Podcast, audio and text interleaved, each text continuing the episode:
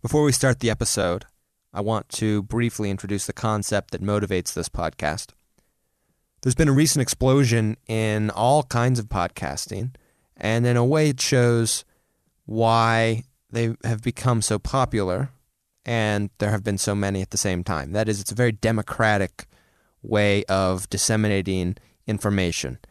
And you can make a podcast, at least in theory, about anything. But when you go to listen to a podcast, or maybe to find a new one, you'll notice there's one of a few categories you can sort through. You can find a news podcast, uh, cooking podcasts, entertainment, arts, history, even. And if you do well in one of these categories, you can uh, rise to the top. You become one of the up and coming ones. Maybe you get a little banner across the app.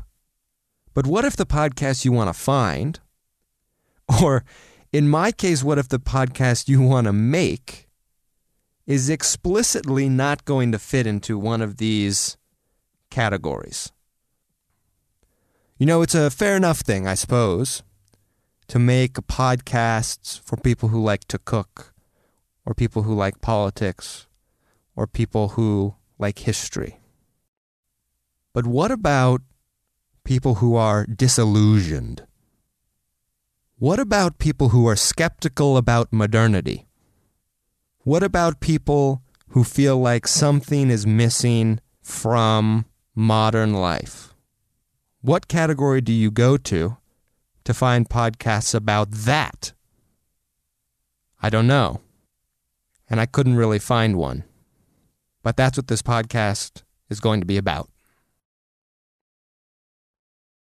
Coming up is episode one Tony Soprano, Jay Gatsby, and the American Dream.